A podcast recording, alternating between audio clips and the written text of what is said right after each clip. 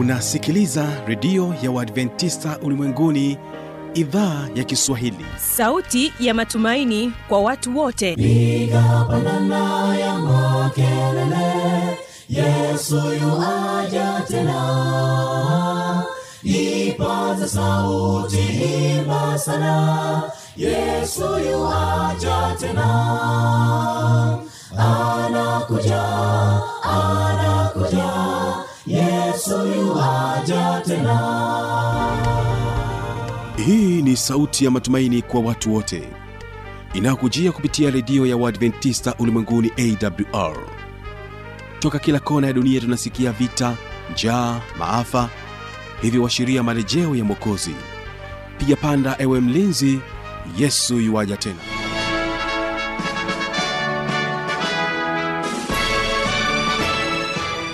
uhali gani mpendo wa msikilizaji wa idhaa ya kiswahili ya redio adventista ulimwenguni awr inayokutangazia moja kwa moja kutokea hapa mkoani morogoro nchini tanzania kupitia masafa mafupi ya mita bendi 25 kumbuka unaweza kunipata kupitia morning star fm na vile vile kupitia rock fm iliyoko kule mkoani mbeya. Mpendo msikilizaji ninayo furaha ya pekee kukualika kuweza kusikiliza wimbo kutoka kwao akesha singers ambao wanapatikana pale jijini dar es salaam wanakwambia mungu wa huruma. Mimi mungu wenu asema bwana irudieni mimi. Mungu wa kweli mnapotanga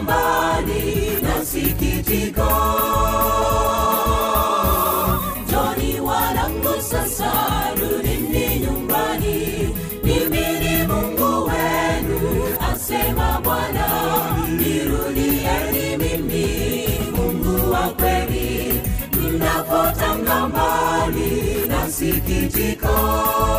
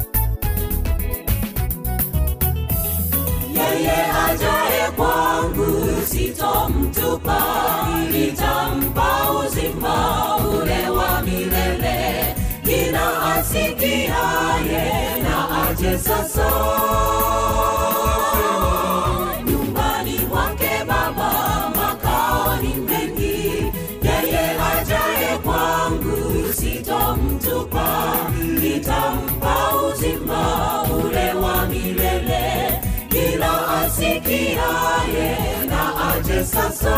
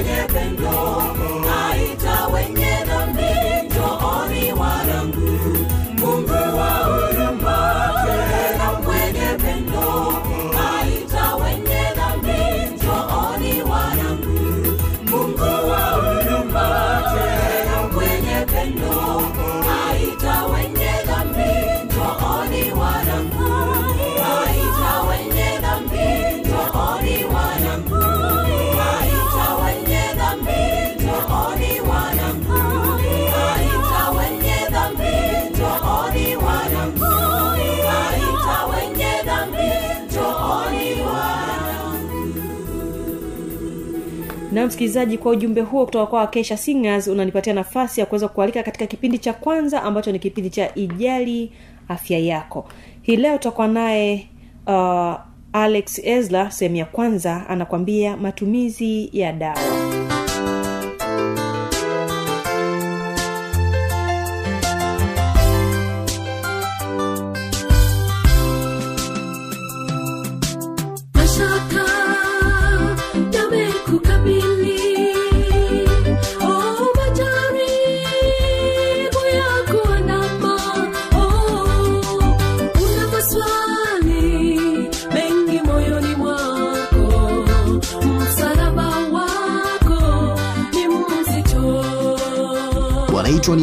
Abakuri Yesu Family. Waikwambia faraja ni moja kati ya wimbo ambao unatia faraja pale ambapo unakutwa hasa na changamoto mbalimbali katika maisha, na ni matumaini yangu hujambo msikilizaji wa AWR ya Tanzania na msikilizaji wa Morning Star Radio. Karibu tena katika kipindi pendwa cha afya yako, tukujuze yote yahusuyo afya zetu kwa jumla, na kwa siku hii ya leo tutaenda kuangazia juu ya matumizi yasiyo sahihi ya dawa za antimicrobia. Jina langu ni Alex Esla. Kutokana na ripoti ya shirika la afya duniani WHO iliyotolewa siku chache zilizopita, inaonyesha kuwa kila baada ya dakika moja mtu mmoja hufariki dunia kutokana na usugu wa vimelea sumu vya dawa za antimicrobia. Wizara ya afya nchini Tanzania kupitia kwa mganga mkuu wa serikali Dr. Abel Makubi anasema kwamba usugu wa vimelea vya dawa dhidi ya ugonjwa unaingiza hasara kubwa kwa mtu mmoja na kwa nchi nzima kwa jumla. tunataka kuwaambia wananchi kwamba tuwe uangalifu, tuwe uangalifu katika kuzitumia hizi dawa ili tuweze kuzuia huo usugu wa vimelea dhidi ya, ya hizi dawa. Kwa hiyo ndio lengo letu, kwa sababu tumeona kwamba kwa sasa hivi kumekuwepo na ongezeko kubwa la usugu wa hizi dawa. Kwa hiyo sasa tunajaribu kuwaelimisha wananchi kwamba ni vizuri kutumia njia ambazo ni sahihi katika kutumia hizi dawa ili wasitusiendelee kupata usugu zaidi ambao utasababisha pengine dawa nyingi zaidi zikawa haziwezi kutibu magonjwa mbalimbali. Antibiotics ni dawa nyingi ambazo kwa lugha rahisi ndio zinazotumika kutibu karibu magonjwa mengi ambayo tunayaona hapa kama ya malaria, minyoo, magonjwa ya UTI, pneumonia, lakini pia zinatumika kutibu magonjwa hata ya fungus, lakini hata, hata magonjwa ya virus. Kwa hiyo antibiotics ni grupu la dawa nyingi ambalo linatumika kutibu aina za vidudu mbalimbali ambao wanatu kama hiyo niliyotoa wanaosababisha magonjwa mbalimbali. Visababishi huwa ni vingi. Visababishi inaweza ikatokana na wenyewe wale wadudu kuandagoa, kuna kitu kinaitwa mutation, anabadilika maumbile yake ya ndani. Kama alikuwa anaweza kutibiwa dawa labda inaitwa A Hebu fikiria kama dawa zitumikazo katika kutibu magonjwa binadamu, pana baadhi ya watu wanazitumia katika kutibu mifugo na wengine kuzitumia katika matumizi yasiyo rasmi. Dr. Makube anaeleza kwa kina kuhusiana na swala hili. anaonekana sasa anajibadili kuhakikisha kwamba hawezi tena kuisikia ile dawa, aidha kwa kufa au kwa kushindwa kujizalisha. Kwa hiyo akashindwa, baadaye akafa kwa natural. Kwa hiyo anashindwa kutokea, inashindwa- hilo hilo tendo linashindwa kutokea dhidi yake. Kwa hiyo anakuwa ameshajirekebisha katika hali ambayo ukimpa mtu dawa, bado ule mdudu ataendelea kuishi kwenye mwili wako na kuletea madhara. Hivi tatizo haswa lipo wapi? Katika swala hili nimefanikiwa kupata maoni mbalimbali ya wananchi nchini Tanzania katika swala hili, nayo wana haya ya kueleza. Kwa majina anaitwa Dorcas, naishi Dodoma, maeneo ya Nkuhungu. Ni kwa- ni kweli kwamba dawa ina matumizi mengi, hasa hasa kwa wananchi, kwa sababu dawa, kuna muda mwingine wanatumia kama mgonjwa mwenyewe akiwa binadamu, na pia dawa wanaweza kutumia pia kuwapa wanyama, hasa hasa ndege kama kuku. Huwa wananchi sana wanatumia hizo dawa kuwapa kama paras- pamoja na dawa zile za rangi mbili huwa wanatumia kuwapa wanyama pia, lakini hiyo inakuwa kama ni imani imani tu ya mtu kwamba ana imani kwamba nikimpa hii dawa, kwa sababu mimi natumia paracetam nikiumwa kichwa, nikimeza napona. Kwa hiyo kama ulikuwa na homa, homa sana sana inakuwa inasababishwa labda na kichwa kikianza kuuma, inakuwa hiyo inasababisha homa. Kwa hiyo ana kwamba nikimpa huyu kuku akimeza itamsaidia atapona. Kwa hiyo anakuwa na ile imani kwamba nikimpa atapona. Kwa hiyo akimpa nayo inamsaidia kupona. Pia kwenye upata dawa za rangi mbili huwa inatumikaga kwenye kumeza, unakuta labda kwa ajili ya kuondoa bakteria, lakini watu wengine pia wanatumia kuzifungua na kuweka kwenye vidonda. Kama mtu ana kidonda, labda anaweka, inamsaidia kuua bakteria na kukausha kidonda. Lakini pia wanawapa kuku kwa ajili ya kuwasaidia pia kuua bakteria labda zile ambazo zinawasababishia kuku kuumwa. Kwa hiyo pia ni imani pia ya mtu kwenye kutumia dawa kwa kuwapa wanyama au mifugo anaowafuga wenyewe. Dawa ambazo wanatumia binadamu. Jina mimi naitwa Sosteni Sehemu Miano ni mkazi wa mtaa wa Yombo Dar es Salaam. Naam, kwa, kwa mimi ninavyofahamu kuhusiana na matumizi yasiyo sahihi ya dawa ni kwamba Watanzania tulio wengi hasa tumejikuta tukijikita katika matumizi yasiyo sahihi ya dawa, na hii imeweza kupelekea matatizo mbalimbali kutokea. Yaani, tofauti na kutibu matatizo, kumekuwa na tafulani miongoni mwetu. Maana yake ni kwamba tunazidi kuongeza matatizo juu ya matatizo. Kwa mfano, mimi hapa labda ninapoumwa malaria, mara kwa mara kui vipimo, badala yake nimekalili dawa za maradhi. Kwa hiyo ninaenda kutafuta dukani, ninanunua mseto, then ninameza. Kwa hiyo ninapomeza, kwa kweli niseme kweli, ninapojisikia vizuri, hapo ndipo inakuwa bana kwa majina mwenyewe Warisi Bigli. Ukweli kwa mizani yetu kuna watu ambao wanatumia madawa pasipo kufuata utaratibu kutoka kwa wataalamu wetu. Jambo hili limekuwa likileta shida hususan kwa wale wanaotumia, kwa sababu wakati mwingine mtu anaweza akatumia dawa na baadaye zikaja zikamletea madhara.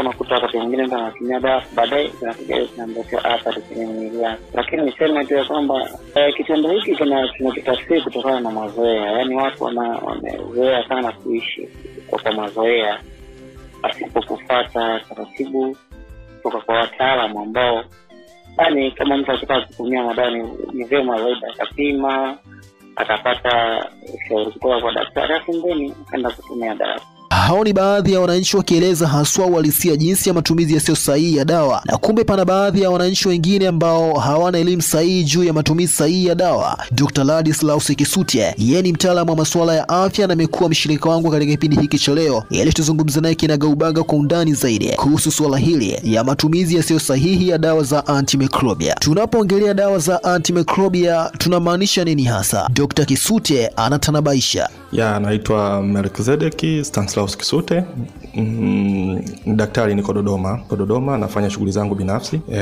lakini pia ni mdau wa afya kwa namna moja au nyingine nikitoa elimu ya afya kwa jamii e, kwa njia mbalimbali kama hivi mtu uniuliza au kualikwa kwenye vipindi mbalimbali na kushirikiana na jamii katika kutatua changamoto nyingi za afya. Toka kugundulika kwa hizi dawa kumekuwa kuna matumizi ambayo yanapelekea usugu wa vile vimelea. Ndio maana serikali e, sio peke yake tu shirika la afya duniani waliona kwamba kuna umuhimu sana wa kuweza kuelimisha jamii kuwapa uelewa waweze kujua matumizi sahihi ni yapi na hizi viji- viua vijasumu vinaweza vikatumikaje tukiongelea dokta kuhusiana na dawa za antimicrobial tunamaanisha nini hasa? Ya dawa za antimicrobial ni dawa ambazo zinatumika katika kuua vimelea vya magonjwa au kwa kiswahili wanaweza wakaviita ni vidubini. Maanake ni vi, vi, viumbe wadogo wadogo ambao hawawezi wakaonekana kwa macho wakati mwingine mpaka huwezi kutumia kifaa maalum. Na hizi dawa zinatumika kuweza kuwaangamiza au kuweza kuwazuia wasiendeleze mashambulizi katika mwili wa binadamu. Kwa hiyo inategemeana na namna yake. Kwa mfano dawa nyingi ambazo ni hizi antimicrobial ukichukua dawa ambazo zinaenda kufanya kazi kuzuia virusi maanake zinazuia virusi wasiendelee kushambulia mwili na kuwazuia wasiendelee kuzaliana. Ila ukichukua dawa ambazo zinatumika katika kuua bakteria zinaenda zinasambaza kabisa zinataka tunatakiwa tuwaondoe wote kwa sababu kuna uwezekano wa kuondoka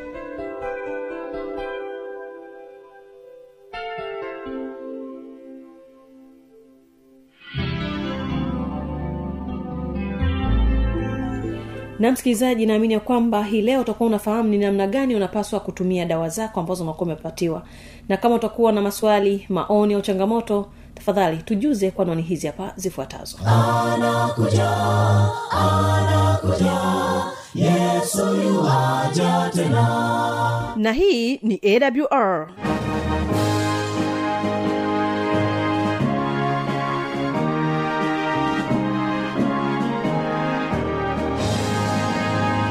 redio adventista ulimwenguni awr sanduku la posta 172 morogoro tanzania. Anwani ya barua pepe ni kiswahili at awr org. Namba ya mawasiliano simu ya kiganjani 653 570814 na pia unaweza kuwasiliana nasi na idhaa ya maasai kwa nambari 769 986355 ukiwa nje ya tanzania kumbuka kuanza na namba kiunganishi alama ya kujumlisha 255 unaweza kutoa maoni yako kwa njia ya facebook kwa jina la awr tanzania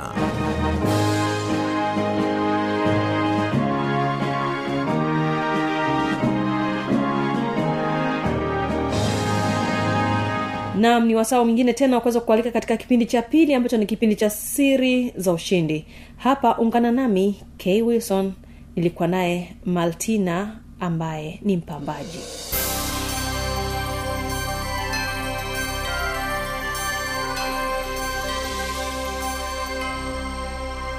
Mpendo wa msikilizaji ni kukaribisha katika kipindi kizuri cha siri za ushindi. Hii leo niko katika maeneo ya forest katika mkoa huu wa morogoro katika manispaa ya morogoro. Kumbuka utakuwa nami mtangazaji wako kibaga mwaipaja. Naamini ya kwamba tutakuwa sote kuweza kujua ni nini ambacho nimekuandalia kwa siku hii ya leo. Na hapa msikilizaji niko katika maeneo haya kama nilivyosema na nina mgeni ambaye hii leo tutakuwa sote. Yeye kwa kawaida kazi zake ni upambaji. Yaani ukiwa na sherehe yako wao ndo wanafanya harusi ipendeze. Ataniambia anaitwa nani kisha tuendelee kuzungumza. Mengi ambayo tumekuandalia karibu habari yako Nzuri. unaitwa nani Martina Msimbe.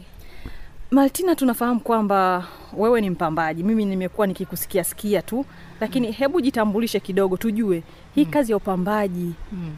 ulianza lini hasa Kazi ya upambaji nilianza muda kido, mrefu kidogo, lakini mwanzoni wa hapo nilikuwa ni mfanyakazi kwenye taasisi za mashirika ya umma nikiwa kama mwasibu mhasibu, lakini baada ya miaka inavyozidi kwenda niliona kujitoa kwenye kuajiriwa, nikapenda kujiajiri na hii kazi ya sanaa upambaji na sanaa zingine mimi nafikiri nimezaliwa nayo ni kipaji changu yani. okay. Hey. nilitaka kuuliza swali kwamba hivi ume, ume, u, ni ya kuzaliwa nayo au kuna mtu ambaye alikuwa anafanya kazi hizo akakufanya nayo uvutiwe upende kufanya hivyo kumbe hii ni ya kuzaliwa ni ya damu Ehe, mwanzoni kabisa nikiwa na umri mdogo Mhm. mimi kidogo ni chotara. mm-hmm, napona. ma, ma, ma, mama yangu Eh. alikuwa ni mama wa nyumbani na wazungu wengi huwa wanapenda vitu vya art. Mhm. Kwa hiyo alikuwa anafanya na mimi nilikuwa naiga.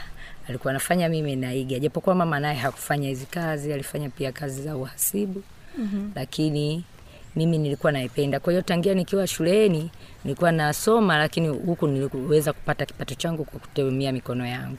kwa ulikuwa unasoma wakati huo unafanya kazi za mikono yako hizi unazozifanya sasa hivi Ndio, lakini sio kwa ajili ya kupamba. Ndio. Zilikuwa tu kutengeneza maua, kutengeneza vitu vidogo vidogo tu ambavyo watu wakihitaji nilikuwa ni unaweza kuwauzia. Kwa hiyo kuhusu viatu, nguo Mm. nayopenda nilikuwa naweza kujinunulia bila mama kuninunulia. Kwa hiyo mi nilianza kuwa na sanaa tangia nikiwa na umri mdogo.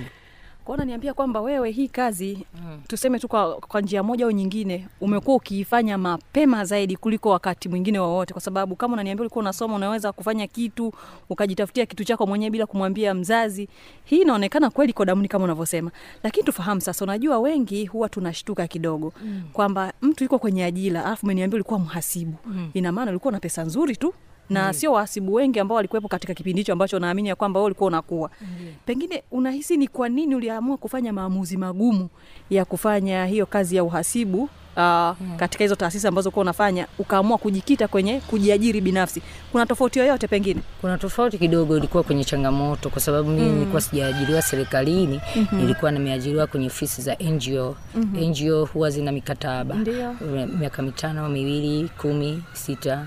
Baadaye ile mikataba inakwisha, unajikuta unakaa one mm. hauna kazi una kazi Yes. kwa hiyo baadaye ni, ni, niliona bora nijiajiri mwenyewe. Mwanzoni ilikuwa ngumu kidogo Mhm. lakini baadaye nilipata jina, niliweza kufanya vizuri.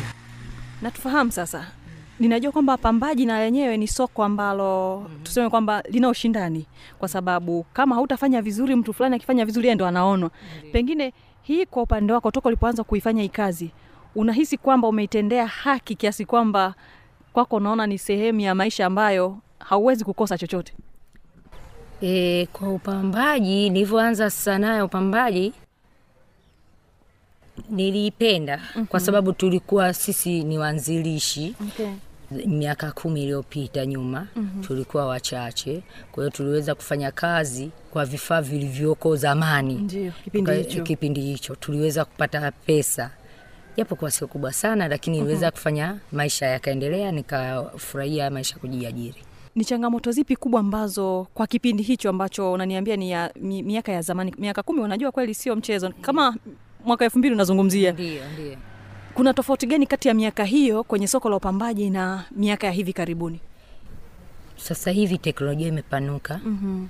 Sasa hivi ya, njia hizi za mawasiliano ya simu za mkononi hasa hasa baada ya kuanza kuweka whatsapp instagram nini watu wanaona vitu vingi kupitia kwenye simu Mhm. na wao wanatamani kufanya vile lakini zamani watu walikuwa hawaoni hivi vitu Mm. walikuwa wanafanyiwa kitu tu chochote watakachokiona wanarizika nacho lakini sasa hivi ni tofauti mm-hmm. alafu kipindi cha nyuma siwezi kwa nini vitu vya nje vilikuwa vingi kirahisi mm. kwa hiyo ilikuwa ngumu hata kuvipata. Uh, ndio maana hata wakati mimi nikiwa mdogo utakuta hata yale maua ya maharusi Mm. mataji sijui vitu vidogo vidogo vilikuwa havipatikani kutoka nchi za nje baada ya kuingia bidhaa kutoka nchi za nje Mhm. kwa hiyo vitu vangu havikuwepo kwenye kiwango kwa hiyo niliachana navyo ndio nikahamia kwenye Upambaji. upambaji E, kwenye upambaji na niliwahi kuwa mshonaji Mhm. lakini nao nikakutana mm, Changamoto changamoto nyingi za wateja wala sitaki hata kuziongea. Nazo Ah, unajua nikaachana ukituambia angalau yule ambaye anatamani kufika huko ana, anaenda akiwa anajua nayo sio Mm, changamoto ilikuwaje? Mm. zamani kulikuwa hakuna nguo nyingi vitambaa mm. vilikuwa vya aina moja kwa hiyo mshono unakuwa aina moja watu wanashonea. Lakini baada ya vi kuru, nchi kuruhusu vitu vya nje kuingia Mhm. kwa kweli hawa vitu vya ndani watu wakawa vizarau kwa sababu wanaita kufanya finishing Mhm. hazikuwa nzuri. Kwa hiyo vitu vya nje vikawa vinapendwa kuliko vya ndani. Ndio hicho kilikuwa changamoto. Nikaamua kuemia kwenye uh, mapambo. Mhm. kulikuwa hakuna mtu anayejua kitu. Labda mi niende kwenye magazeti niende Wewe kwenye, ndo mimi ndio niseme ndio nikifanye. Mhm. lakini hakuna mtu anayejua kuna nini. Lakini siku hizi mtu anakuja na simu yake anatoa kwenye instagram anakwambia nifanyie hivi. Ni Mhm. kweli bahati nzuri kila kitu saizi kinapatikana. Sio lazima upate china. Hapa hapa dar es salaam ukienda kariakoo wapi unapata.